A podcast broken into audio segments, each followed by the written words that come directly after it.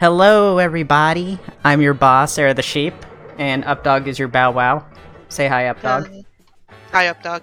Welcome to Baa Wow, a show where we haven't figured out what we're doing yet. Uh, we're probably going to be talking about furry stuff or just whatever in general. We haven't really decided yet. I kind of decided this entire thing last minute, actually, but people asked for it, so you got it. Mr. Tallycat is here with us. We have a special guest. It's our first episode. We got a big, big, famous special guest already. We're doing so good. Mr. Tallycat, uh, can you uh, tell us a little bit about yourselves and your uh, and, and your pronouns? My name's Tally like the lion, cat like the animal. My pronouns are he, him, and I, I draw furries for money. Oh well, did you do a little more than that? I think you, I, I think you do a lot more than just selling. I also work at Publix. Okay, well, you do more than that There too. Mis- Mr. Tallycat is trying to stay humble. Mr. Tallycat is uh, actually runs the uh, community and uh, open species Tibas. Well, if you're listening to this, you might have already seen it on my uh, on my YouTube, but Tibas are a open species created by Mr. Tallycat, and uh, you started doing that when at like 16, 14? How old were you when you started? Um, okay, I made up the idea when I was like 10, but they didn't even have a name or anything, and then I made them an actual species when I was 12. Um, Wow, out of, wow, I, that was I a don't know, I, I just joined the fandom. Seven years ago. You're you're, Yes. you're 19, right? So yeah, seven years ago. Mm-hmm. Wow, that's crazy. I can't even remember what I was doing seven years ago. Yeah, I I'll be honest, I can't even remember what I was doing yesterday. When did it first like start getting out of hand for you? Like when was the moment you were like, okay, this is a this is not just a species anymore. This is like a community. This is something I have to manage. Um, okay, so they were always kind of like a small, fun little community. Like the biggest hub of it was a little group chat on Amino. That was it. Um, and I kind of just casually messed with them. And then early 2020, the moment that I called a Tiba Renaissance, I hardcore went into them and I said, okay, I'm doing this seriously. Um, and I, I'm gonna make a community for this. I'm gonna make this a thing. I'm gonna pour everything I have into them. And it was kind of that moment that the community started to explode because every single day I made a free adopt at least one. I made a bunch of bases. I made anatomy guides that were actually functional. And then they really started to spike um, just about six months ago because Pakari Roo featured them on her TikTok. And then they spiked Ah, okay. again with YouTube video. With with my YouTube video or a YouTube video? Oh, okay. I, I was gonna say actually, I thought most of the viewership for that video came from your community, because uh, oh, I can bunch of new members. We're almost at uh, 1K in the Discord now. Oh, nice. uh, so I don't know where those viewers came from then, because I thought they all came from you. Um, the initial ones did, and then I think because a bunch of my people came over, the algorithm just said, "Oh, Yeah. people like, we'll show it to the furries." I, yeah, that was that was the same thing that happened with Wicker Beast. Is like it, it stayed like it, that was like my first species video, and that stayed at like one thousand views for like no wait, it, it stayed at like two hundred views for a solid month, and then the algorithm just picked it up. It was around the time that uh, Simple Nick did the video about the uh, the Anthrocon Big Boob horse, and it got picked Oh, up. yeah. Yeah, uh, Twitter was like, "Oh, someone's posting furry stuff. Let's put this at the end of it," and then just swarms like thousands in a day and it's like it's now my most viewed video it's got like 11,000 views right now which isn't that much i've i made a dark souls video a while back that was like uh, half a million but like i mean it's a lot for furry stuff Yeah, But- that's Sure. pretty nuts. where, was I? You you mentioned like yeah, you were talking about your community and how it kind of like uh, it, it, it did, did it really like surprise you? Did it really come from nowhere that your uh, community started to get at you? Because I was talking with uh, Leli Rai, Leli Ra from uh, the creator of Vernids, and they said that they were just completely blindsided from it. That it just like came out of nowhere, and I think. The creator of Wicker Beasts, not the current owner, the creator, said that they were also completely blindsided by it, which is also why they kind of, which is in part why they kind of abandoned the species or gave it over to Pine Warden, because it came out of absolutely nowhere. Were you were like really surprised by that, or were you ready? Um, because I made these when I was an egotistical, awful little 12 year old just joining the adopts community in the fandom. And ever since I was like, all right, this is my species. I have made them. They are. I'm. I have decided here and now that I'm. This is going to be a thing. People are going to know about these. People are going to enjoy them. I'm going to meet furries and be like, oh yeah, Tibas. I've heard of those. And then it um it's actually happening now, and that's kind of Yeah. it's like whoa, what? I get pe- I get people in my community that still ask me to do more stuff on Tibas, and it's like I've kind of done everything. Like that was a that was a supposed to be an exhaustive video. That was supposed to cover as much as possible. But now people are just like, bring Tallycat on more. If if you can't talk about Tibas anymore, bring Tallycat back on. Well, here I am. Yeah, here Um, you are. species Dang. soon because people already want updates. People are always at like, oh, add this, oh, add that, and I've already added a new main type. Um, and now I've got to redo the whole PDF. Well, if you if you run out of ideas, you can always like look at the Amp Waves one. They have like ten different variants, so like you can just do the same. You can just do the ones that everybody does. You got your you got your regular one, you got your Earth one, water, wind, flying, all that junk. Just do go with the Pokemon types if you run out of ideas. That's actually something I've always been very much. I'm I'm not doing it. I'm not doing the wing variant. There's one Tiba with wings, but that's a long story. Um, not doing the aquatic variant. It's all gonna be like actual mutations mammals have, and like working off of that stuff because I'm a zoology nerd. yeah, the uh, the uh, winged ones. It always makes me think of like the the Lion King, the Lion King fandom is like the like immediately after the, like people started doing their own like custom lions or sparkle dogs and stuff like that. It would always be wings would be immediately the next thing that they would do that they would do to uh, set themselves apart from the other uh, role players. Is it would always be wings. Actually, I, I have a good friend whose um, original species base is winged lions. Shout out to Shidus, they're cool. Um, but they're they're more than that, but they're neat. But yeah, one has wings, and that's because I was like 13, and this really cool artist came along and was like, "Yo, dude, I'll do you a bunch of anatomy guides for free." And I was like, "Dude, that's sick. Pick a rule, you can break it." And they chose that there would have wings.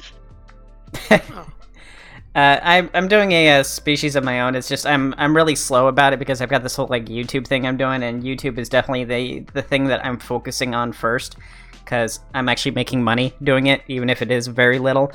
So I'd rather put my time into something that's actually you know paying me back for it. So I'm not really doing all that much with my species, but like knowing as much about like the species as I do, you probably there's lots of people that know more, obviously, but like people like come to me for this kind of thing, and it's like no, there's. I'm definitely not as knowledgeable about it as someone like uh, you or someone else who actually participated in that community, like in the early days when that community was still new. So it's like it's real. It's like even with all the stuff that I have, it's still really hard to avoid going for the you know the Pokemon subtyping. yeah, absolutely. God, that reminds me. I used to just like a year ago, I was doing adopts, and I kept doing like wolves and tigers and stuff, and I tried to do Tibas, but you know they weren't really the thing. So I was focusing on what was going to make me money, and now people are like, "Wolf, where? I don't. Where's the Tibas?" I posted a basket only had one Tiba, and people were like, "No, where's the Tibas?" so now that's like all I do. A little bit of current events, I guess we can just talk about how tw- how Twitter's been like uh, muskified, but I think everyone's pretty much tired of that. Uh, yeah. I moved over to Mastodon as a backup. I've got a Tumblr as a backup. Uh, I used to do. Uh, I used to write as a game journalist for a couple of uh, as freelance for a couple of uh, gaming outlets, and so I, I write and I actually like writing quite a bit. I especially creative writing. So it's nice to have Tumblr as a backup where I don't have this character limit, but at the same time, it's really like really hard to not fall back into the habits of wanting to use Twitter where there's like more exposure and stuff like that. But yeah, it's uh, it's gotten pretty bad. Uh, like, have you heard that uh, you have to have blue if you want your tweets seen? I think that was like It was a concept. debunked. Yeah, like something about it's not you need it to have your tweets seen. It's more the algorithm will push those ones more. You could still see other people's tweets. It's just the check marks are more prominent or something. Yeah, uh, Musk was uh, interviewed and he said uh, that blue tweets would be promoted while regular tweets would either be staying the same or they would be put lower in the algorithm, so you would have to browse longer to find them. And most people already hate how the home feed is already uh, set up because it it essentially takes trending stuff and puts things you it thinks you care about in front of you. Whereas a lot of people prefer the latest timeline, where they're seeing things as they're happening. As long as it doesn't mess with the algorithm of like how the latest is handled, I don't think it'll be that big of an issue. But the idea that uh, this uh, platform that he's uh, pushing as a free speech platform is suppressing speech through pay. Yeah. So yeah, that that not a whole lot going on there. Like people are, everyone has already said there are a million things on it. I made a video about it and I decided not to post it because it's just uh, it's it's, It's stuff that's oversaturated yeah, the it's market right it- it's all it's all anything anyone talks about right now. So yeah, uh, so we're not going to spend long on it here. We're actually done with it now. On to the next thing. Um, we actually have a topic for this one. I wasn't originally going to have a topic. I didn't know what the topic was going to be, and then uh, I started watching a YouTube video uh, about why people don't like adopts, and I was like, "Oh, this sounds like a really good idea for something to talk about on the podcast because it's not something that I alone could make a very good video out of. It wouldn't be a very long video. It would mostly be me taking this person's video and going, no, no, no, no, no, no, you're wrong. Uh, sometimes you have a point, but no, you're wrong. And I don't think that would be a very good video. so, uh, I think it would. Uh, so I thought, like, yeah, we can use the podcast to talk about things that I don't think would make a good enough video on its own because y'all have stuff you have to say on the on the subject too. Because uh, uh, Tally was already like discussed about how uh, Tally does adopts and Updog is an artist and I do art, but I don't consider myself an artist because I don't do it enough to say that it's a thing that I do. I have made a couple of adopts and sold them, but yeah, Yeah, uh, the videos that I've seen, they're almost always overwhelmingly negative. I guess it's not enough for people to just say, I don't buy it. They have to make you not want to buy it. I guess I don't get because it's like it's not your money. What do you Exactly. with? Yeah. And if you're supporting artists, who cares? Yeah. Yeah. I was just gonna say I think it boils down to uh, not treating artists as like a valuable job. Like yeah, seeing some- it as like some kind of like child thing instead of you know an actual thing that can bring in money. which is, uh, it, yeah, that's that's in part of it. I'd say that's the, the idea of the general populace, the general people, the the non-artist types who think that. As it's always the people who don't th- do art who think that art isn't as valuable. It's it's the same way with people in YouTube, is they don't take YouTube seriously, and it, it's well, I guess filming is an art too, so I guess that's really not a surprise either. But the videos I were watching, uh, I was watching a couple of them were actually uh, by an artist who said that they don't like them. So, so uh, yeah. But I wrote down essentially every complaint that uh, I could find on these videos, and we're gonna go over them. We're gonna go over them, and then I also put in some good good stuff on my own too. What are adopts? Adopts are a art that people draw of a character usually or an animal that are then sold and sometimes they're made on a template sometimes they're made in large batches off of one template and then in other cases they're uh, more unique they're more individual where the line art is original as well as the uh, art itself uh, anything to add on that Uh, no, you pretty much got it. okay do y'all buy adopts at all Yes. yeah you do Ironically, no. no you don't buy adopts no, at all really- I don't really buy adopts or commissions actually. oh. well i guess when you're good at art you, you can always make your own right Yeah, no, I just have this mentality of like, you want to buy commissions? We got commissions at home. Do it yourself. yeah, yeah, that's a that's a good point. That's uh, that's why I got into art actually was because I wanted to make my own art assets for my channel, and I didn't want to. I couldn't afford to keep paying someone else to do it, and uh, my YouTube was still not making money at the time. So I was like, okay, so I got to learn how to do this and make it myself. Yeah. It's it's the broke artist uh way. Like I want this art, but I I can't afford t- to pay someone to make it for me. So I just do it myself. If I find an artist cheap enough to buy from, then they're charging too little because I'm broke. So for, for real, I've got a couple of friends that are way too talented to, to be uh to be in my price range. So how many how many adopts do you say you you buy up, dog? Too many. just get just give me a yearly estimate. Uh oh shit, I don't know. I haven't bought any in a while because I'm a broke bitch. Haha. but uh maybe it depends on what my money situation looks like. But maybe three or four a year.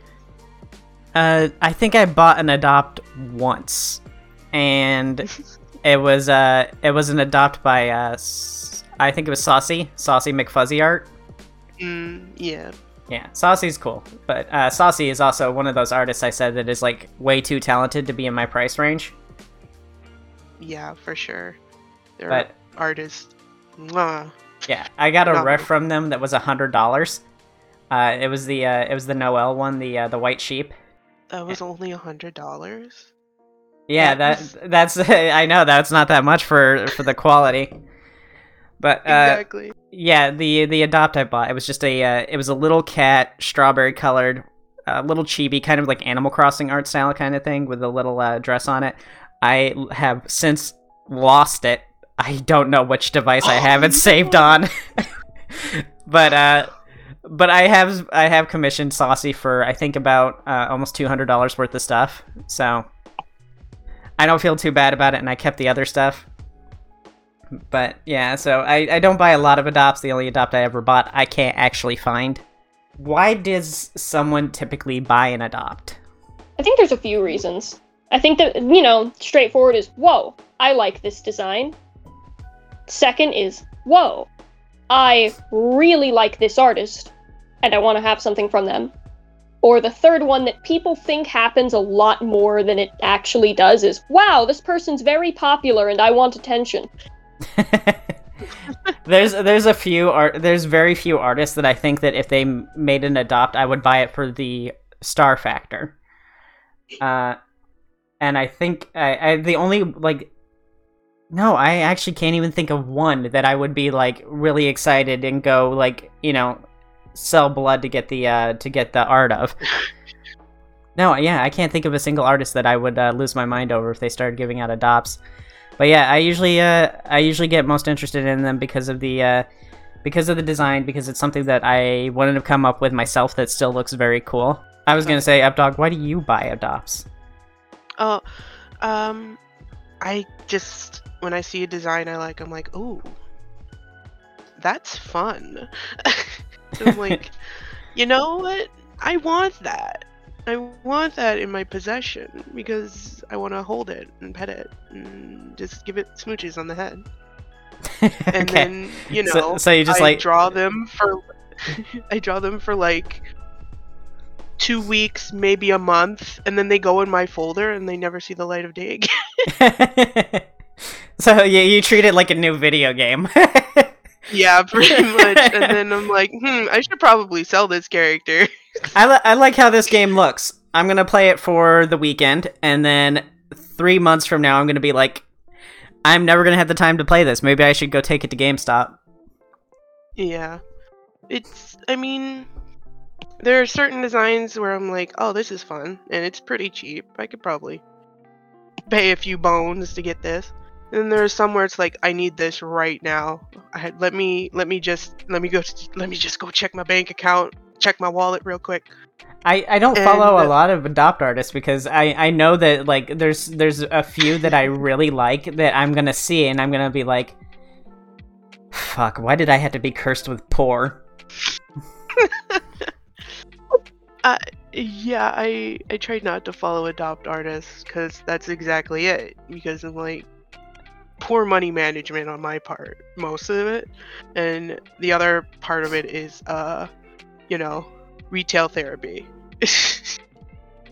and it's it's that dopamine rush of getting a new shiny thing and then being able to play with it, and then that dopamine wears off. As as and for like, sorry, continue.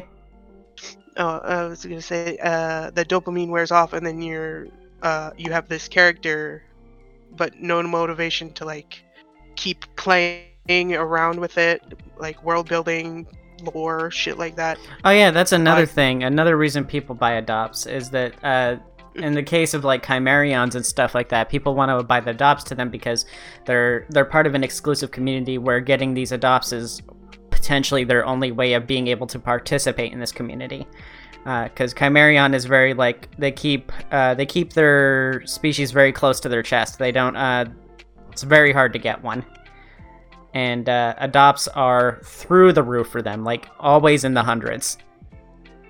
But yeah, uh, so like it's the only way that you can participate in this community is by really having one. You can participate in the community, but you'll always be drawing art for other people's characters rather than drawing art for your character.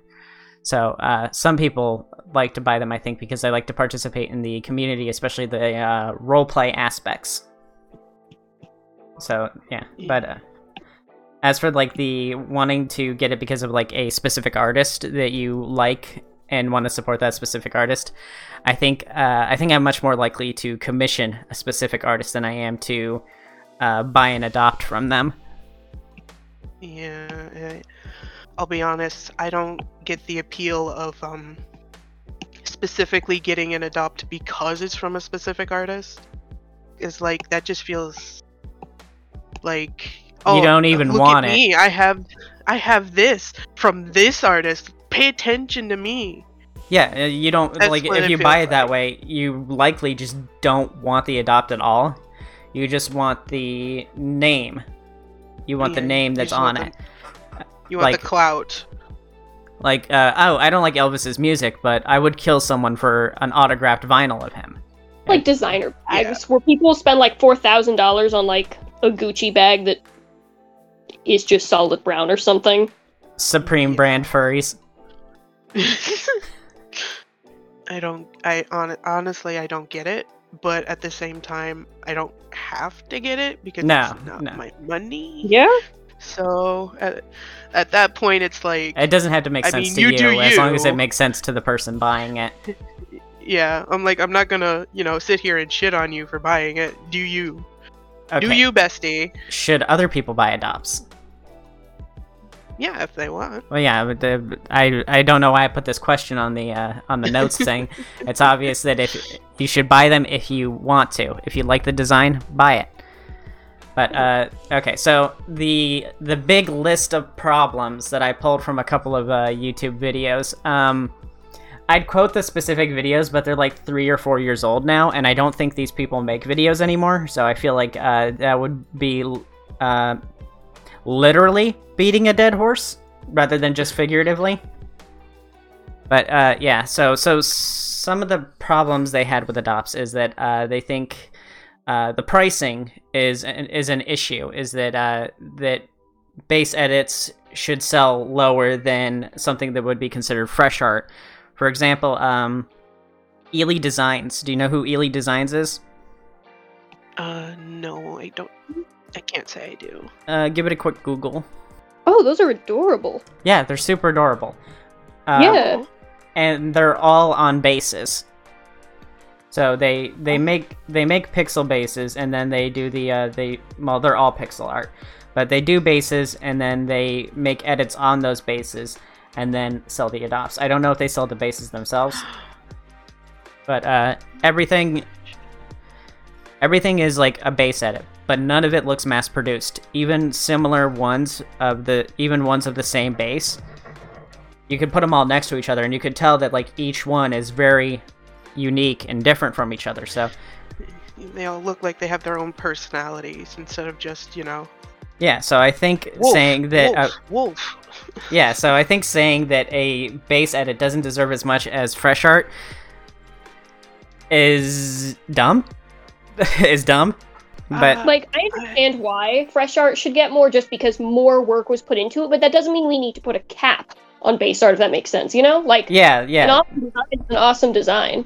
all right the I- other I one have oh sorry mixed feelings on that a little because, like, y- yes, no, we shouldn't put a cap on, you know, let artists price what they feel is right.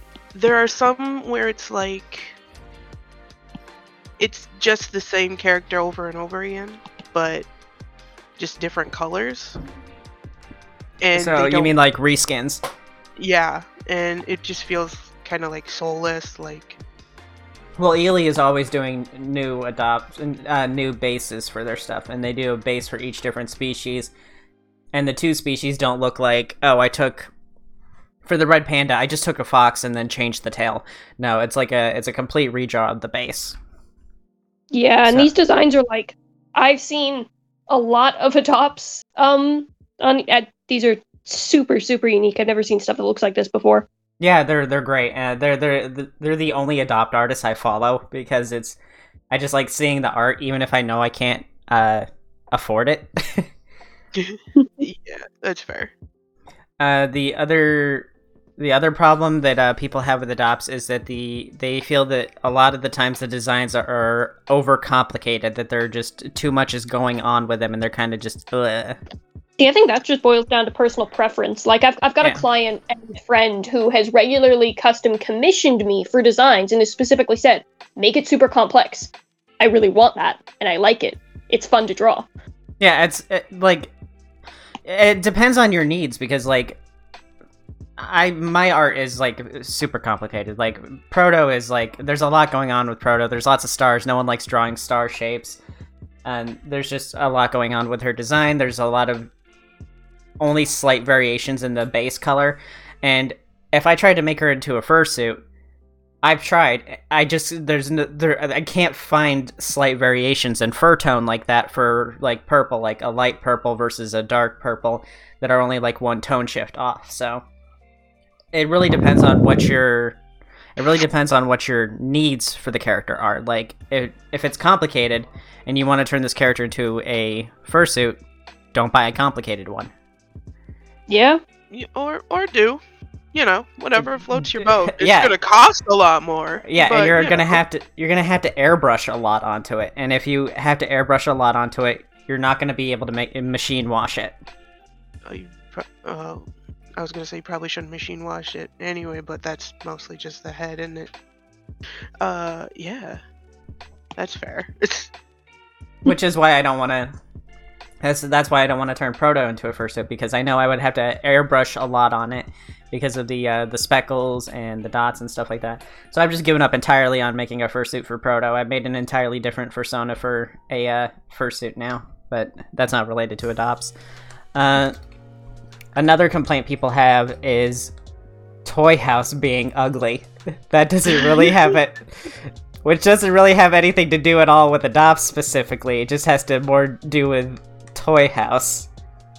yeah, that just feels like a gripe against Toyhouse. It is more Yeah. like a, an adopt selling kind of trading kind of website. Have you uh, have you used a uh, Toyhouse? Yes, I have one. Okay, I find it to be an incredible pain to use. I don't think it It would be very good for selling adopts because you have to make a character, you have to make a specific character page, hmm and then put that on put that art that you just did as a character. Which, uh, if it's an adopt, they probably don't have enough going on with them that they need a character file. It, I use it more like a uh, a gallery for art of the characters I have. But like uploading art is a pain in the ass. No matter where you go, really. Um, is which is why I don't use it as much as I should. Yeah, that's why so many artists prefer like Twitter and stuff like that because you just you you type some snappy line and then you upload it. Yeah. No categorization, no uh, no real tagging system, or Tumblr even. Tumblr you can include tags and stuff like that, and then archive by tags, like because it's a blogging site. But like Fur Affinity, I tried using Fur Affinity for a little while. I every time I've got on Fur Affinity, I'll upload one picture. I'll look through all the crap that I have to go through, and I'm gonna be like, yeah, I could still do this once a week. And no, I can't. It's there's just too much crap going on with it, and Fur Affinity is such a dated-looking site anyway. It's like perpetually, no matter how many updates they give it, it's like perpetually five years in the past design-wise. But yeah, uh, and the um the the spam uh block thing where you have to wait a certain amount of time between uploading another image. it just makes the whole process much longer. And There needs to be like I a batch system. Yeah, and then just like there but every like art page has got you know a bunch of crap to deal with when you come with when it comes with uploading it. But toy house yeah i th- i think toy house is a bit of a pain but yeah, again that's not really a gripe against adopts that's a gripe against uh, an image hosting site. Uh, another complaint is low effort. They feel pumped out uh, cookie cutter furry nfts Again, that's that's more of a gripe against individual designs, and if you feel like that, maybe just move on to a different person. There's plenty of people who do adopts that are very different from that. Yeah. exactly. Like that's like complaining about plates as a concept because the paper plates at Walmart suck. Like Yeah, so it's like at that point, didn't- just just don't use plates. I guess I don't know. eat off the cardboard, eat out of the package, eat off the floor, Yeah, you you eat it. Eat it right out of the can, you monster. Yeah, that that is a good point. It is like complaining about plates, but I guess the the argument to that is that is that the plates actually serve a function, whereas the art is just art. But uh, yeah, of course, of course, like they only feel pumped out and they only feel cookie cutter and furry NFT stuff like that. If you get it from an artist who does batch design, there's plenty of artists that do unique line art. Like there's a I've done a couple of ado- adopts that use uh, unique line art, and that's the only time I do an adopt is when uh, I make fresh line art for it. I mean, bases are getting back into being popular again anyway because of uh, things like VRChat. I think VRChat is going to do a really good job of like normalizing the idea of bases, or at least bringing into them into common knowledge or common use again. Because of, uh, I mean, no one, not everyone has four hundred to thousand dollars to spend on a custom model. So fifty dollars plus another fifty extra for accessories for a 3D uh, base is a lot better. So I- Yeah. I, think that complaint will be a lot less prevalent in the future. Yeah, I mean, not to mention, like, there's such a huge skill difference in anatomical line art stuff and then color theory, coloring stuff. Like, I know artists who are fantastic at anatomy and they have no idea what color theory is, how to use it, whatever. That's that's a really good the other way point. around, Like, who rely on a base to get the anatomy right, but they can do amazing designs and stuff. I don't and- think people understand just how how much skill is involved in art. Is that it's not just one skill; it's a grouping of several skills that you have to learn. Like art is something you can just totally learn. You can learn how to do art. You can learn to cook. You can learn to do science. You just have to be interested in it, apply it, and be willing to learn it. But Yeah, art just has a lot of skills you have to learn. There's a lot of different things. You're not just doing one thing. You were saying you were about to say something? Oh, I was just agreeing with you. Um, there, it's a huge thing. Like, just like how there's a lot of fursuit makers who can't really draw stuff, they'll commission people to draw the refs. Like, it's sometimes you have to rely on other artists to get a full finished product because a lot of people out there expect us to be able to do every facet of it. And if you're not, you're lazy. Like I've heard people who make fursuits on pre-made bases, uh, like fursuit head bases. Oh, you're not a fursuit maker, you're lazy. Artists who use line art. No, it's no, you gotta. Thousand skills going on here, and not everybody's got time or energy or even just the interest. Yeah, why learn would you complain about costs being kept low? Yeah. Yeah, why would you come? it's it's giving classism. mm-hmm. Uh, yeah, it's got some classism vibes, but yeah, it's like why why would you complain about? I mean, unless the character has a specific look to them that would require a resculpting of the head, even then I would just say make edits to the base to a, a you do that. So do that. Like look at animals. Like look at any one species. Every single animal in that species looks the damn same. So don't, don't complain that someone's got a head base if they're just making the same kind of animal. Like if someone's got a base for wolves and they're making nothing but wolf bases out of that, it's fine. It's not like they're using a wolf base to make a monkey. Yeah. Uh okay, so how do y'all feel about MYOs? Make your own slots. I dabbled in the closed species realms for like two months when I made one out of boredom. Um, and my opinion through all of that experience in these communities, I don't care. Um, if someone says, "Wow, this is my thing," and you can pay money to have it, and I think, "Ooh, that thing looks kind of dumb," I won't pay money to have it. yeah, I agree. I agree. It's fine. Get your bag. Like, there's lots of. Uh, it's called a turnkey operation. It's where you basically automate the process of selling your product, and make and MYOs is probably the best way to uh, uh, automate the process of creating new characters in the species while also further growing your species and building the community.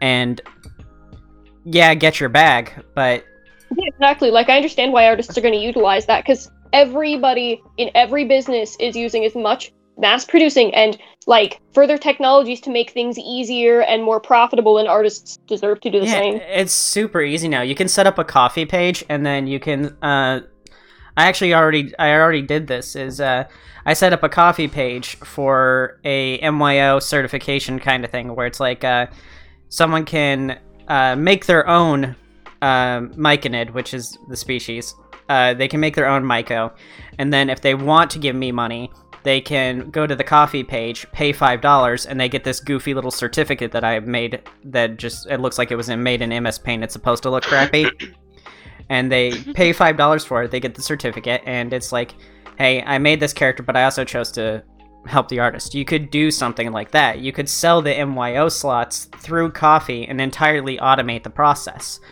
but a lot of people who sell MYO slots don't do that. They sell limited amounts and which I think starts getting into like when you sell limited amounts and do them seasonally. Like, uh, for example, I talk about Mochi Raptors so much, but Mochi Raptors is like, to me, it's like everything that you could see being wrong with a closed species is applied to that species. Like, they're the absolute worst example for me. I think a lot of the complaints that people have about closed species are pretty much entirely stuff that comes with Mochi Raptors. Uh, they seasonally sell their MYOs. They sell uh, a grouping of MYO slots once a month, and they sell about 10 slots, ranging from $5 to I think it was $100. I think some people have an issue with it because it creates artificial scarcity for what is effectively a digital and limitless product. That there's no reason that it should be limited in any way because it's an unlimited product it, there's no reason it should be scarce because it doesn't actually use a resource at all. And then it also abuses uh, FOMO, the fear of missing out. By only releasing it at certain seasons and at random, people feel more pressured to buy them because of this limited run sort of thing. And to that, all I really have to say is everything everything's like that. Everything has artificial scarcity. Everything abuses FOMO nowadays.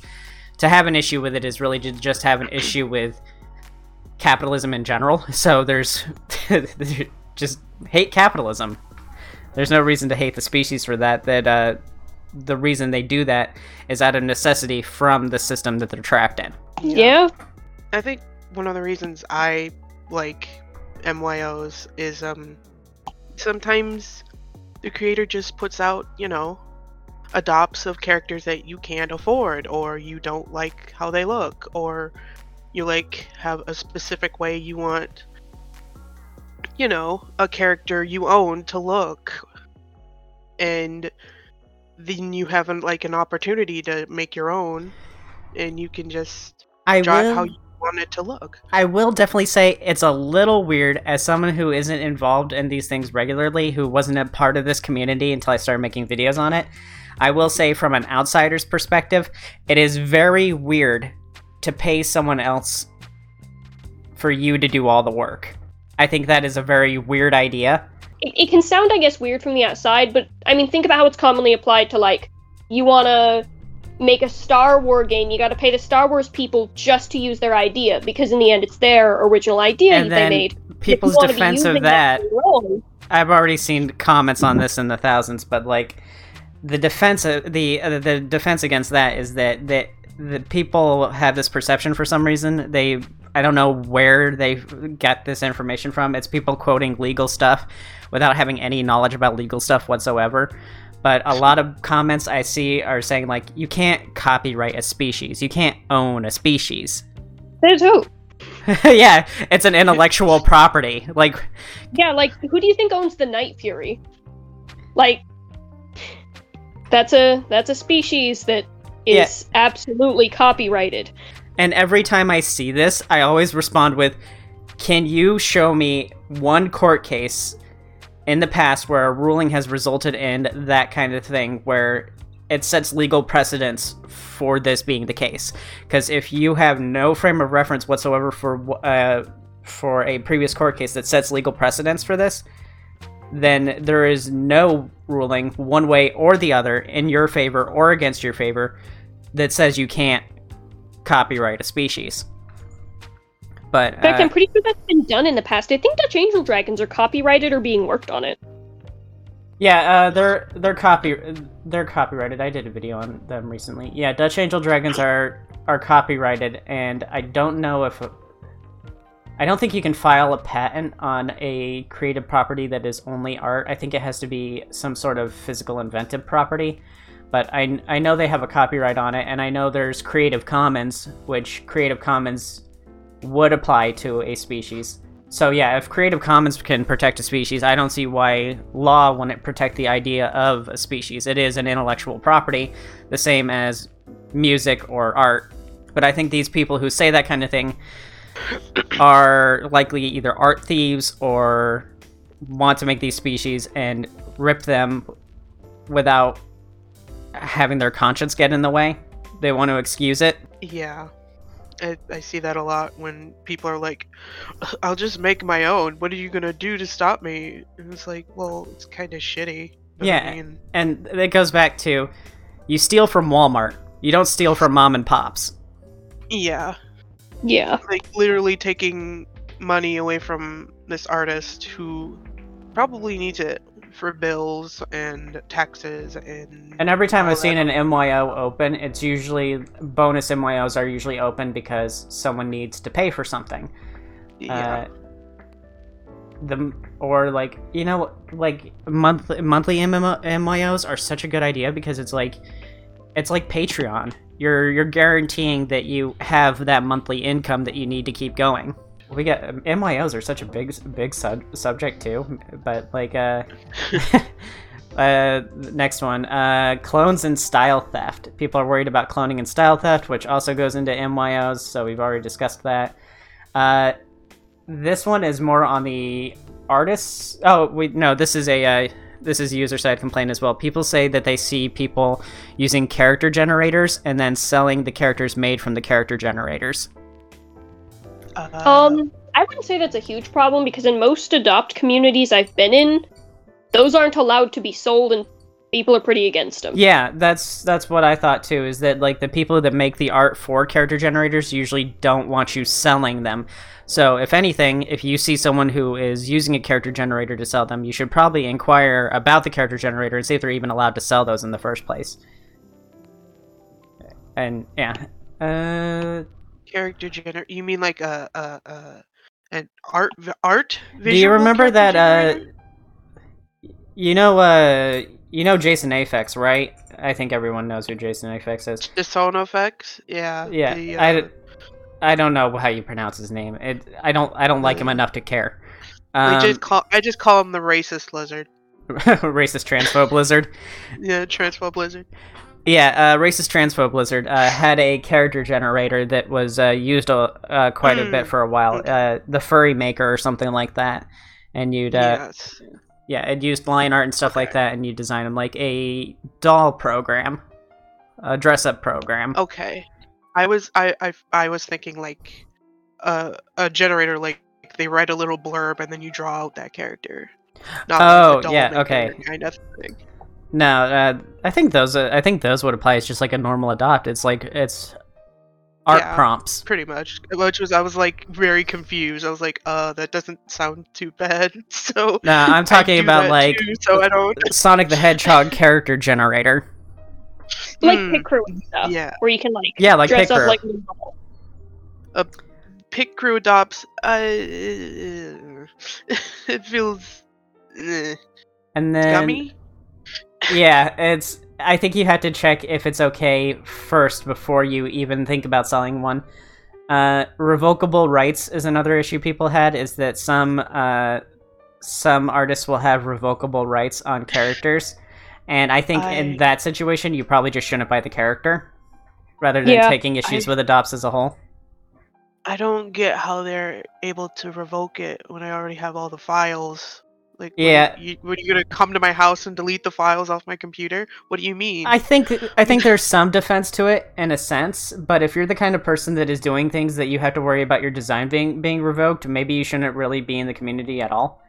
Because uh, the people that usually have revocable rights are people who don't want to sell art to uh, fascists and supremacists.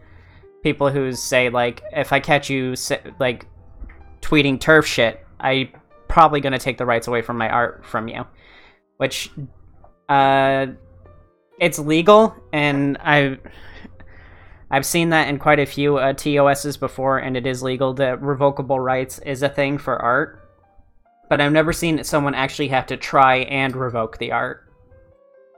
yeah, that I guess it doesn't make sense to me because if I already have all the files downloaded, and like unless you're gonna like give me a refund, I'm still gonna be like, I still own this character. What do you mean? But I assume the problem that they have with revocable rights is someone who is revoking the rights for stupid reasons, like uh, you're not representing the species how I want them to be represented, or uh, I just don't like you, or we had an argument, so I'm revoking the rights. I think they're worried about that kind of thing, uh, which Mm, I don't think happens as often as people would think it does. Yeah, and I would say, if anything, that's just a problem with power abuse in online circles, which, I mean, that's the same as I don't like you banned from my Discord. Like, you're just gonna get dumb kids being dumb kids no matter what circle you're in. Yeah, it's an issue with an individual, not the idea itself. Because there's examples of revoc- revocable rights being a good thing. Like, I don't want to sell my idea to someone and then have them use it in a commercial or something. Uh, closed yeah, species. unless I'm getting royalties. Yeah, Yeah. exactly. I want royalties. Closed species are supreme brand personas. I already said that. Oh, Uh, s- uh, I was.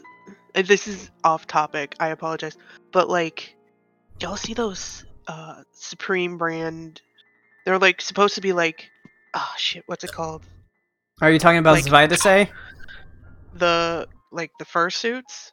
Yeah, the uh, the designer brand Yeah. fursuits. The company's Yeah. called Zweitisich, and uh, they're very ugly fursuits.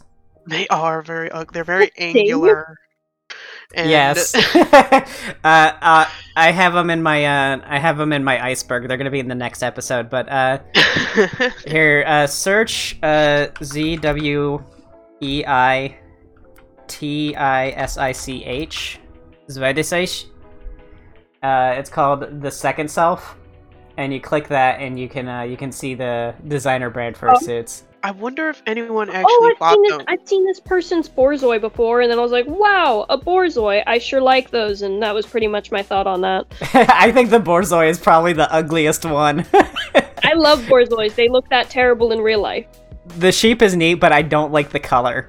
But the uh, the Borzoi looks like someone like the Borzoi was about to run into the house and they slammed the door shut in front of it and it They just they look more like sculptures than fursuits. Like they look like a fun little art doll kind of thing.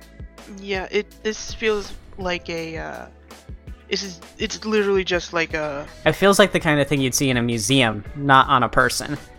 Yeah. They took the the saying uh fursuits are an art piece a little too literally and just like ran with it and I don't think any of these sold because they did very sell. ugly. They all They sold. did, Every Oh, last one.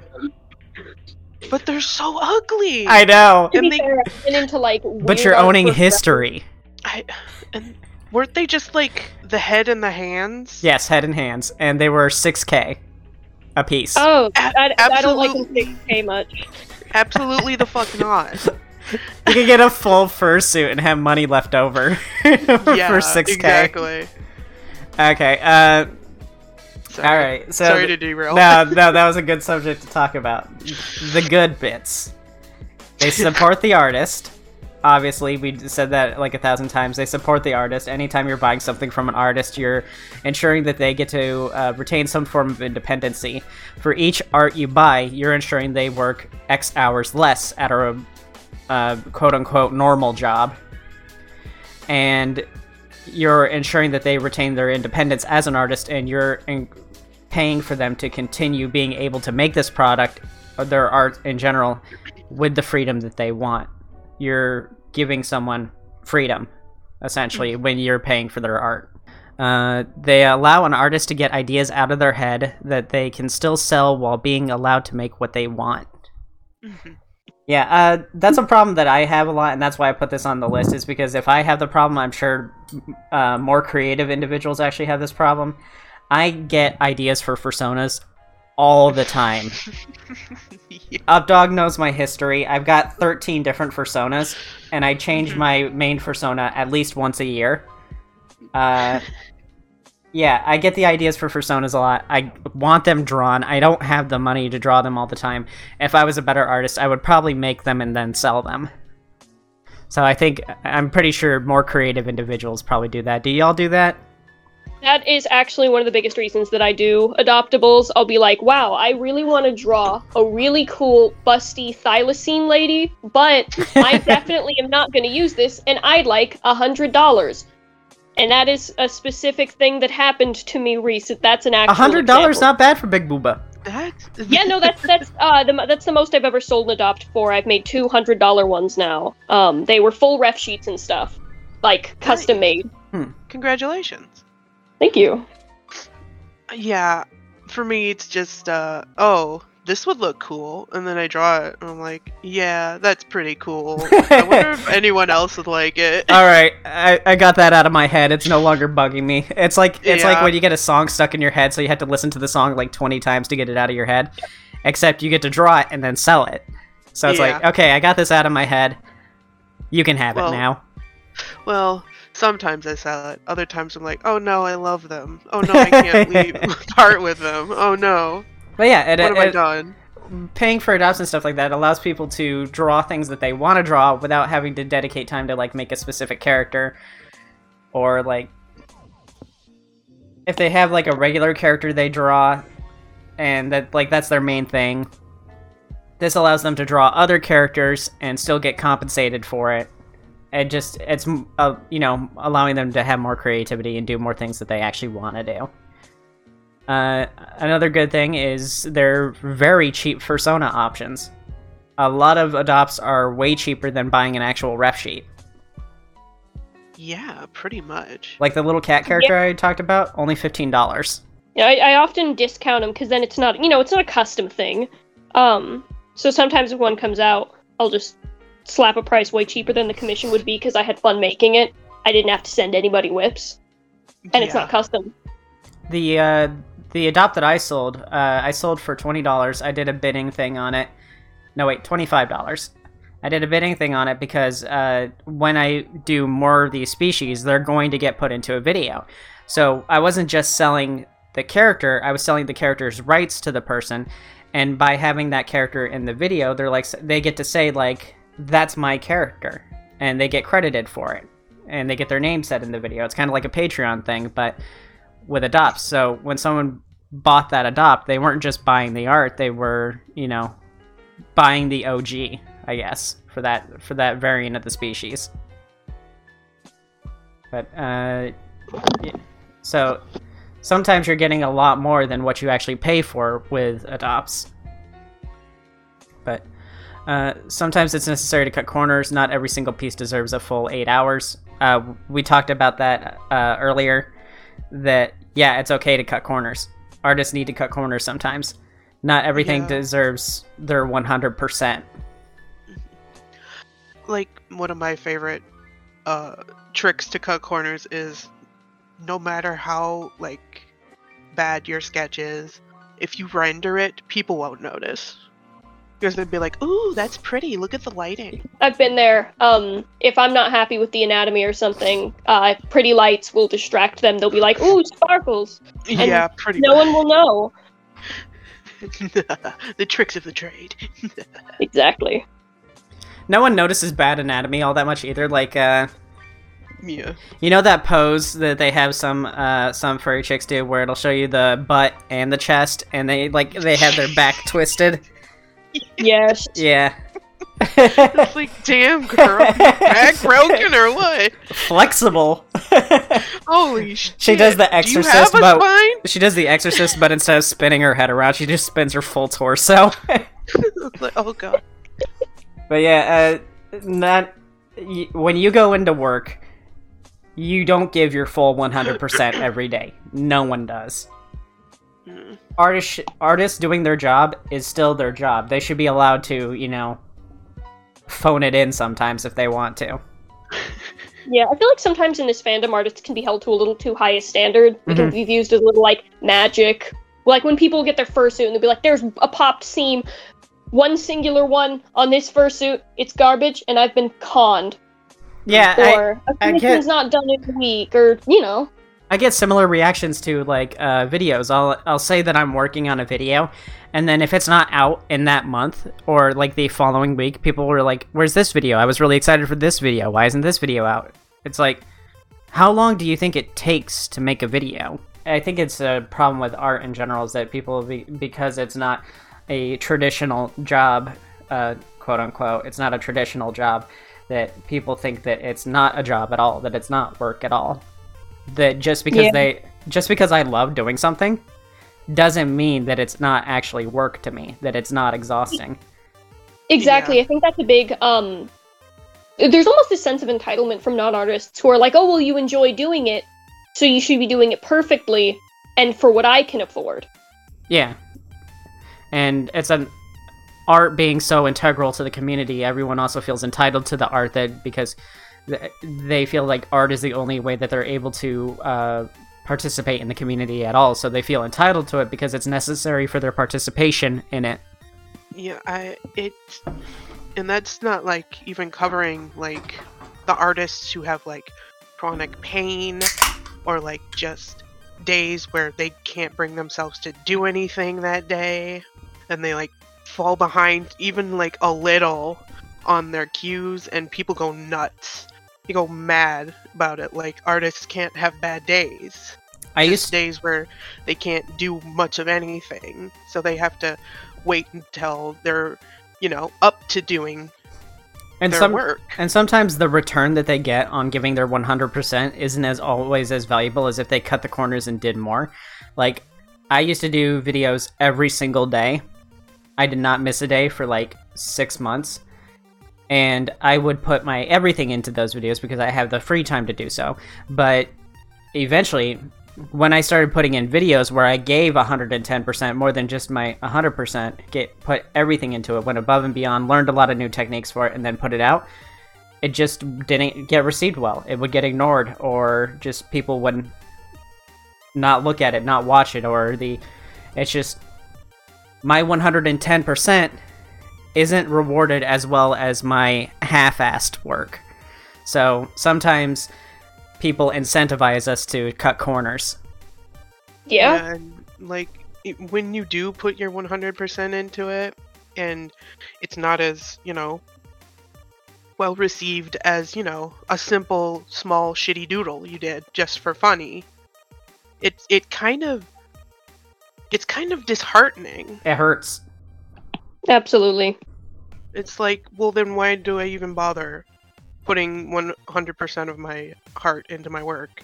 Yeah, and that's why I stopped doing videos every single day. uh, some big artists are rarely open for commission, so getting an adopt is a good cheap alternative just to say you own something from them. That is. I added that, and we discussed that a little bit about how some people commission artists just for the sake of their name, but uh, it is true that uh, big artists often have uh, characters that they stick to, a group of characters that they stick to and make frequently and uh, they don't really have the time to do regular commissions. So, like getting that idea out on paper for this other character and then selling that character like as an adopt. So yeah, sometimes artists are really busy working on big projects. So an adopt is a good alternative for them to get some ideas out without having to fully invest in them the way that they would for their main cast of characters that is for their stuff. Like uh I'm trying to name examples, but any example I name is going to involve an NSFW artist. uh, uh, not adopts, but like your character here is um, Red Panda or Bewitched Ink on Twitter. Like, she doesn't do. I don't think she does commissions anymore. It's mostly just your character here's because, like, they sell for a lot, but I bet they take forever because they're so detailed. yeah, And they're like- they're a good proof of concept too. and it's like I get it because I'll be People honest. know what they're getting before com- they get it. Yes, and on another side of it, taking commissions can be anxiety-inducing. Like trying to get everything perfect for this customer because you know they're paying you for your time and effort. And sometimes skill. commissioners, y'all are the fucking worst. Sometimes they just.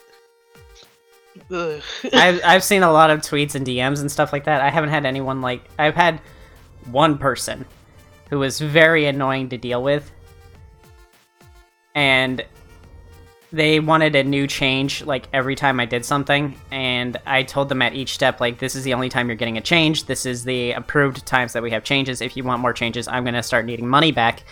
They got their thing, and then they complained about it at the end and it's they recently asked me to do another commission and i'm like you know i think i'm busy i think i'm a little too busy with my youtube channel i don't think i'm gonna be able to have time to do art for a while even though i had It's so- like you have a client that just complains and complains and complains, and then you finish and they're like, okay, when are you going to be open next? And it's like, you acted like you hated this the whole time. What Yeah. do you mean? that's that's my indicator if you get people like that that's my indication that you need to start charging more Yeah. yeah. Um, I've see. I think that's another reason why I like the adopts. Is there's also the mental tax on just okay, the paw a little to the left. Where's my whip with the line out? Where's my whip? And it takes so much longer. Commissions take days for me because I have to wait for client responses, adjust properly, deal with the mental taxation of that. And adopt, I will sit down, start to finish, do the entire Mhm. thing in one sitting.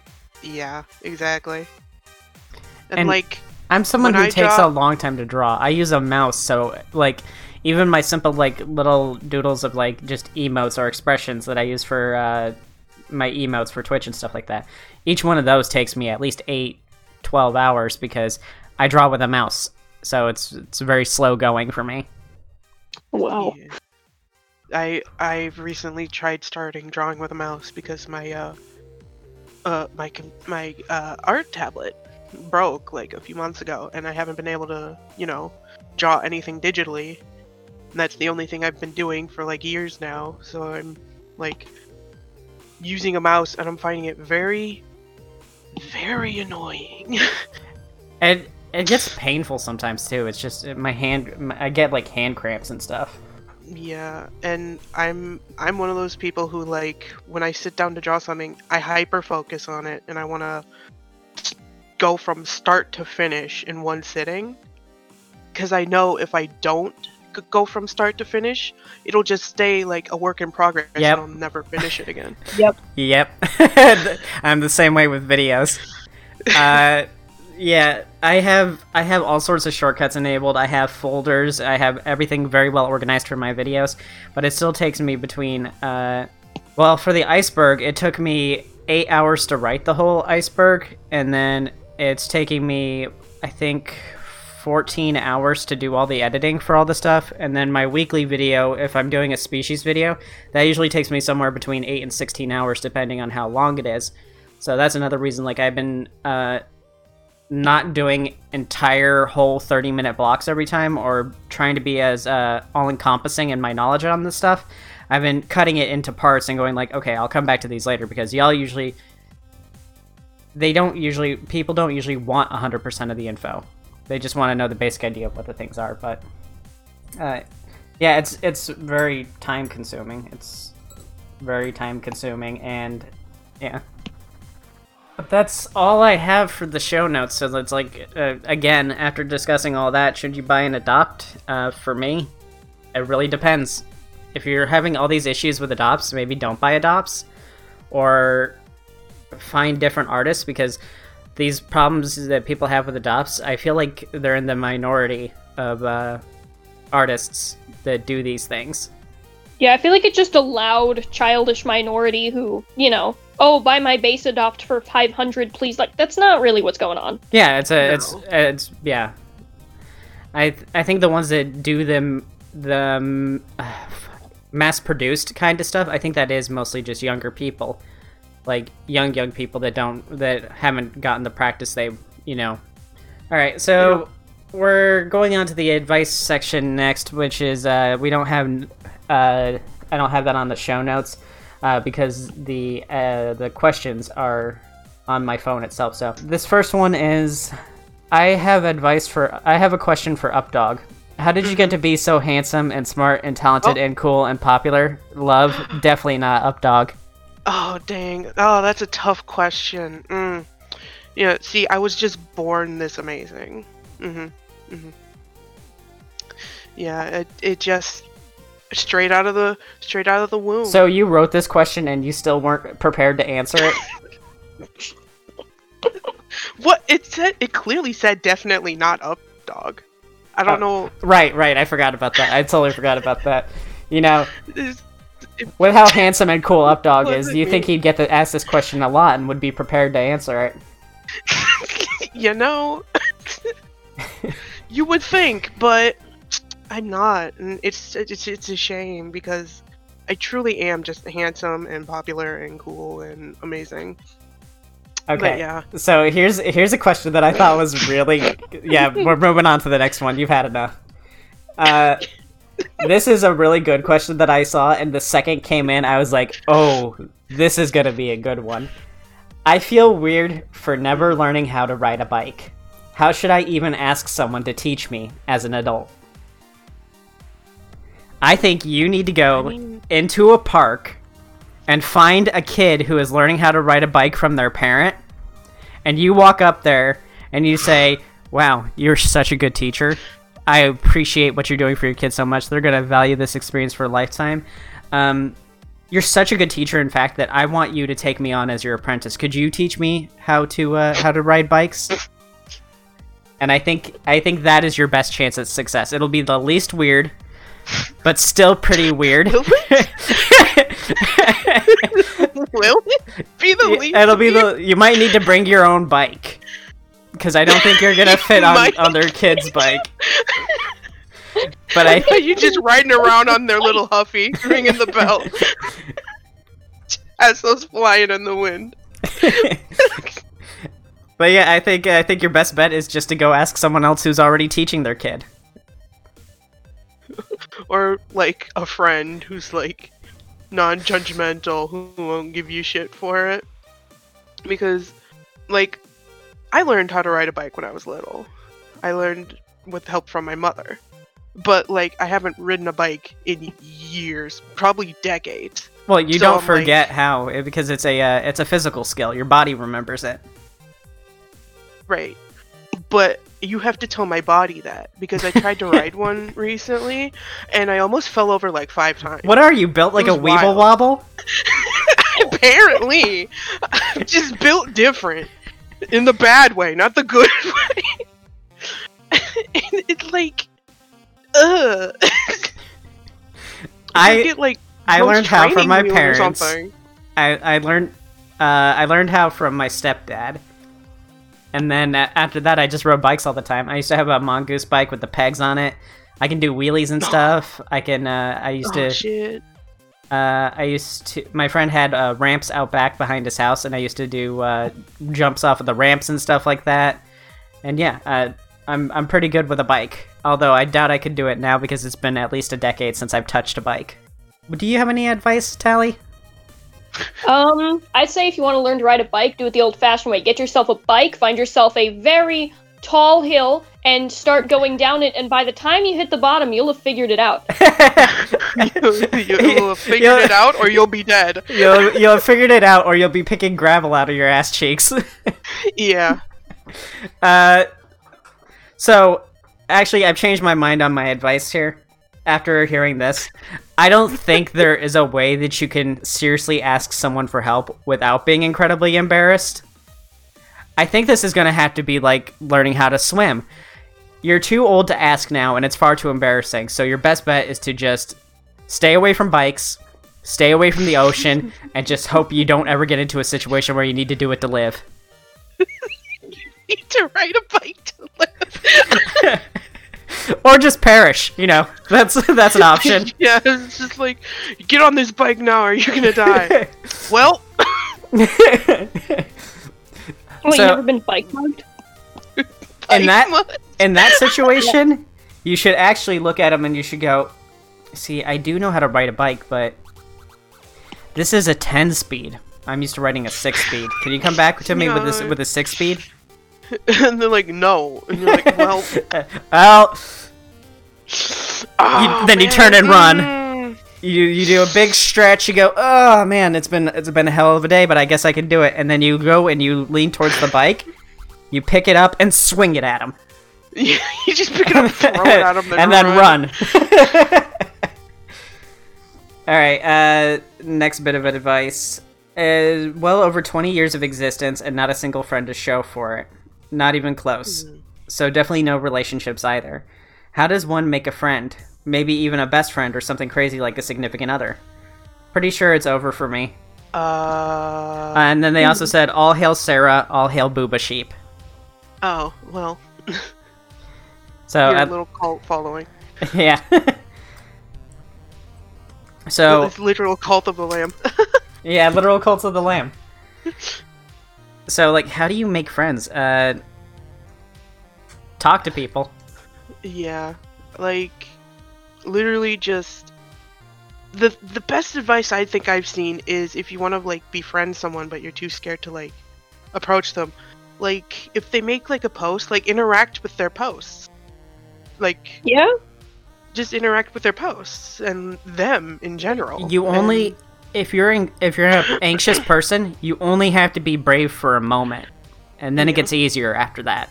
Just try to be brave for a moment to uh, just start a conversation. Be brave, and then eh, just keep doing it. Just keep being brave each time you talk to them, and eventually you'll find yourself needing less and less bravery to do it. and uh, just, honestly, just treat them like people. Don't don't go up to someone and be like, "Gosh, you're you're so cool. I'm I'm not cool at all. I wish I was as cool as you. Do you want to be friends? That way I could maybe be as cool as you one day." That's weirdo shit. Twenty Yeah. years, Weirdo I champ. felt with that. twenty years without friends isn't that long. I mean, I'm Not really. Yeah. I, I s- I started dating uh, Mabel uh, four just four years ago, and I'm 31. And uh, yeah, you're going to like. There's really no other way to do this than just suck it up. You're. I, it's a mean thing to say, but you're going to have to make yourself uncomfortable. You're going to have to make yourself vulnerable because if you want real friends, you need someone that you can be vulnerable around. So you have to be willing to put yourself out there, regardless of whether or not you think the person's going to reciprocate it.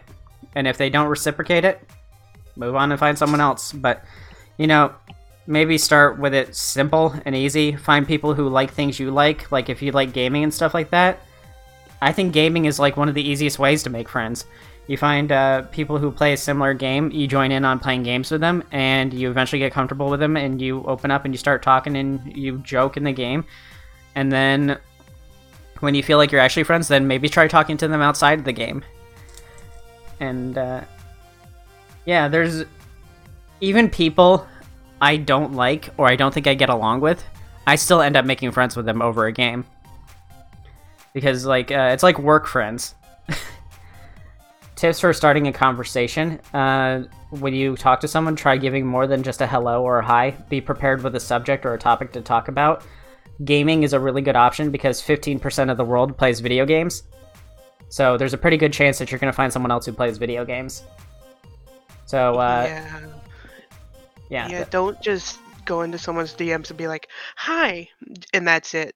Because that conversation always goes, hi, hello, How and are then, you? How are you? Good. Good. And then it just then- ends. Yeah, and then you don't talk ever again. You need Like- to you need to go into the conversation, any conversation really. You need to go into a conversation with a clear goal in mind and focus on achieving that goal. And then know when you won't be able to achieve that goal and know when to pull out. Sorry. but yeah, at first kind of treat conversations like they're transactional until you get used to having them and then you can start doing things of like just talking. All right. Uh, the next question. Help. Ugh. That was it. that, was, that was it. Um, Yeah. No, perish.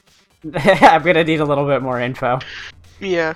Oh, What? sorry, uh, Your Tally. taxes? Tally, do you have any advice for making friends? Um, joining online circles, and I've noticed get a shitty retail job, and you'll find people to talk shit with, and it goes from there. Yeah, Mutual hatred is a great thing to start on. All right, number five. What is your dream fursuit maker and why? Asked by Angry Bees. Uh, I don't have. I don't really know a lot of fursuit makers. I actually haven't been interested in getting a fursuit until just recently. So I've only just recently started looking for uh, fursuit makers. So I don't really have any in mind that I was looking for, and that's why I asked Updog who uh, who made Updog's fursuit, and uh, yeah. So I Mhm. don't really have a maker in mind. The only maker that I had even considered for a moment turned out to be a really shitty person, so that made it very Oh. easy to not buy it. Yeah. Uh, hate I- that happened. And I think everyone will know who I'm talking about if I, but without actually having to say who it was. But uh, Yeah. Um, okay, so go ahead and say who you thought it is. Uh, DHC. Oh, you got it! You got it! Oh, congrats! Yeah, that Yeah. one was very disappointing. Yeah, I I was uh it really sucks when someone with so much talent wastes it all by being a really shitty person. Yeah. Ugh. Okay, so Updog, who's your dream fursuit maker? Uh, I'm gonna be honest. Phoenix Wolf, who's uh, they're uh set here in Minnesota where I am, and I've been following them since I was a wee bab, back in like, back in like, oh six even. I've been following them, so it's been like a few years. Alright, I'm Or pulling uh, Beast Cub, stuff right now. Oh yeah, yeah, okay. or um Beast Cub Creations. They're very good. They make a lot of realistic fursuits. They're just very Oh, cute, actually, very mystical. I do have a dream fursuit maker in mind. I just can't remember their name, but uh, kemono fursuits have gotten really popular, and I think my catfish Mhm. uh, would look really cute as a with a kemono designed for the uh, head. Yeah, those are cute too. I just like the really big glassy eyes. I don't really like uh I don't really like the way that uh western style fursuits are because they're all like they're they're cool and they look good. I just think I would prefer a kemono style one because I like the really big eyes and I think that would just also be really good because it'd be easier to see through it. That's fair. My my my suit eyes are kind of hard to see out of, and like. I'll be honest, if I wear it for too long and I take it off, I'll get like cross-eyed because my vision's all fucked up. Uh Tally, uh, uh have you uh, thought about this at all? Um, I mean, not that much, but I do have a list of like 50 makers in my phone notes, and I can't narrow it down on who I want to make a kip, and I like think about it like hours at a time. But other than that, um, because I uh, once I get my top surgery, my big thing I want to do is get a full suit of the species mascot for Tibas because I made a partial and then I found out that I don't like partialing at all. Um, so the ones I have narrowed down is um, Wildcat costumes, Phoenix Nest, and Sheenitude. I love all of them. Yes, Phoenix Nest. That's what it was. Phoenix Phoenix Nest is so good. Yes, they are. Uh, And I, might have to. I might have to a have you. convention. S- I might have to have you send me that list later. Oh, it's I have a giant list of makers that I enjoy, and uh, I don't know who I want for him. Yeah, I just don't. I don't know anybody who does fursuits because uh, I don't really follow any. I don't watch fursuit fursuiting content on YouTube. I just don't find it interesting. Uh, I don't enjoy fursuiting content, but I enjoy fursuit making content because I do quite a lot of sewing myself. Um, Yeah, I'll watch I'm Mugiwara really- cosplay cro- uh, cosplays, but I yeah. I'll Um, watch I'm other people actually- make them. With a certain there's a fursuit maker I really enjoy that uh, worked with me to design a partial for her that she's actively making. So I'm very very excited about that. Ooh, can you say who, or is it a hush hush kind of thing? Um, I wasn't told to keep it hush hush, but nothing's been announced yet. But um, if y'all are aware of Skye High Studios, Nope. I don't. Like I said, I, I don't don't- know anything about this. They I love her work. She's an Australian maker who makes the cutest things. Um, I've worked with her a couple times before. She commissioned me for a Tiba once. I've done her some fan arts, and now I've designed her a partial, which I'm very excited to see. Because it always makes me go nuts when my designs turn into suits. Uh, you said Skye High Studios, like S K Y E. Uh, S K Y E, yes. Okay. Oh, Uh, their suits are cute. I know. She's also just Oh, like a they're super sweet person. Their biscuit one is very adorable with those big old ears. Oh, oh, I like this bunny. Oh yeah, yeah. That's a that's a kemono style suit. So yeah, I'm gonna have to keep that person in mind then. Oh yeah, she does some really cute kemono stuff. She's been working on it a lot lately. All right, and the last question.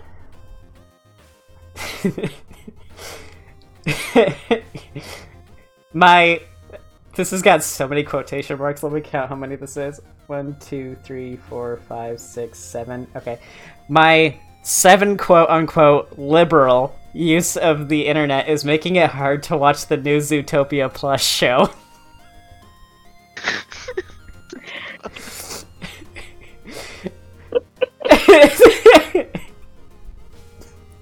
I I think you need to take a break from your uh, from your browser.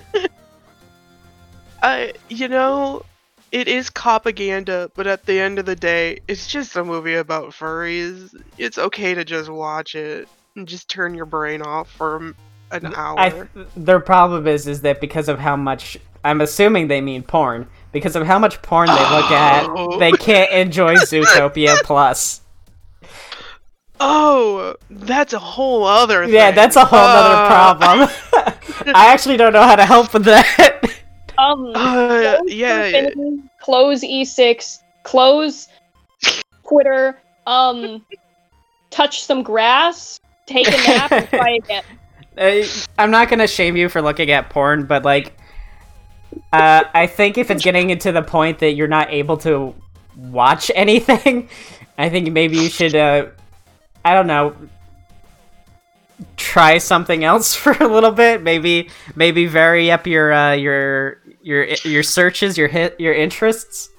Maybe go beyond Uh, Zootopia. Maybe look at some other stuff for a little bit. Maybe stop being a furry degenerate. I'm kidding. 100% kidding. It's Uh, okay if you look at porn. Look at look at some human stuff for a while. Maybe uh, maybe untrain your brain uh, from from the furry stuff for a bit. Yeah, just It- look at Rob for a weekend. You'll be fine. Yeah, like j- it's. I mean, I don't. I don't want to be like you might have a problem if you can't sit and watch. Yeah, if you can't sit and watch an innocent kids cartoon about it, I think you might be looking you at it too much. without getting hard. It's uh, it might. It might be time to stop looking at porn for a bit. Build up your tolerance a little. You know then- what? If you take a break from it, like maybe participate in NNN. I don't usually recommend NNN, but we're in it, so maybe participate in it for the last two weeks here, last three weeks. Uh, you know, it's like uh, it's like untraining your brain from dopamine. Take a break, turn off your phone, stuff like that. Try existing as like just a person for a little bit. Take a break, and then when you get back to it, it'll be it'll be, it'll hit different, you know. So just take a break for yourself, or maybe watch it alone. watch it watch it alone. if you must. You know, fully embrace it. You know, you've already gone this far. Just fully embrace it. Just uh, watch it alone, dim the the lights, door. play some uh, slow uh, house jazz. Get the Uh, Astroglide ready. Light no, Ast-. Astroglide's terrible. Never use Astroglide. uh, get a box of tissues, a lotion, uh, your watermelon with the hole cut in it, whatever you do. Just, uh, you know, either take a break or fully embrace it. So I hope that I hope that advice helps somebody out there. Someone. All right, so we're gonna go ahead and wrap it up now. That was actually all the questions. Um, what that was a good one to end it on. I think my I think the bicycle one was my favorite still. Um, I'm gonna be honest. The first one was my favorite. Yeah. Well, uh, yeah, of course. Of well, if Mhm. you didn't write it, there's only one other person I think of who could have written it, and that's probably Romu. So I'll have to ask Romu about it later and see if he wrote it. Thank you everybody for watching, including my patrons and tippers. People like you make it so I can do stuff like this as well as try new things.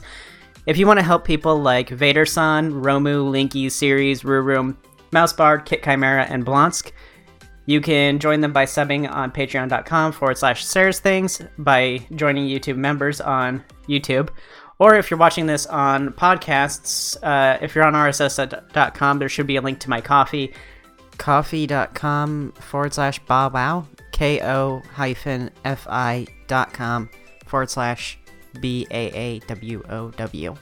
Otherwise, you can find all of my links and social media on bit.ly forward slash m forward slash Sera Proto. And Updog, where should they go to find you? Uh, you can find me on uh, Dying Hole. That is Twitter at uh, that updog. Is that it? You, I thought you did like streaming and stuff too. Uh, no, not anymore. Not anymore. That was short lived. it, it's it was too much work. Yeah, that that's fine. You can just hang out with me. I'll do all the work, and you can, you know, You That's can- what I've been doing.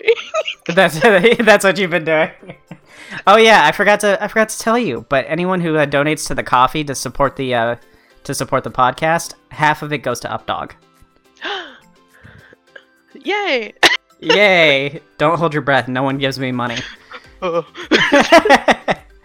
Tally, where can they find you? Um, I'm on Instagram. I'm on Twitter. I'm on the Discord. All just Mister Mr. Tally like the lion, cat like the animal. Um, I also got like a like a Payhip under that name. If people like bases, I got a bunch of free ones. Mister, as in M R T A L L Y C A T. Thank you so much for joining us. Thanks for having me. Yeah, of course. you sounded so official. It sounds like you're like we actually had you on a real talk show or something. Sera, this is a real talk show. Come on. Oh yeah, it is a real talk show. Get in the game. Get your head in the game. I don't like to consider it a real talk show because I'm funnier than Jimmy Fallon.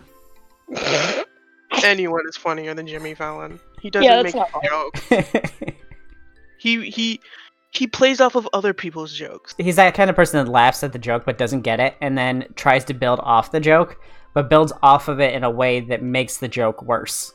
This was uh, I was planning for this to be a minimum of an hour and go to at least an hour and 30 minutes and uh, we did that. We did that. That uh, was a little longer than I was expecting to, it to be. So sorry for keeping you here so long, Tally. It's cool. I had my partner take the potato I was making out of the oven, so it didn't light the house on fire. Oh, that's good. Good. All right. So we have got a stream to get to. So uh, you go you go enjoy your potato. Yeah. Thank Eat you. that split. Have a good night, y'all. You too. Yeah, you too. Bye. Bye. Bye. Thank you, everybody, for watching, and I'll see you all later. Bye-bye. Bye. Bye. Bye. Bye.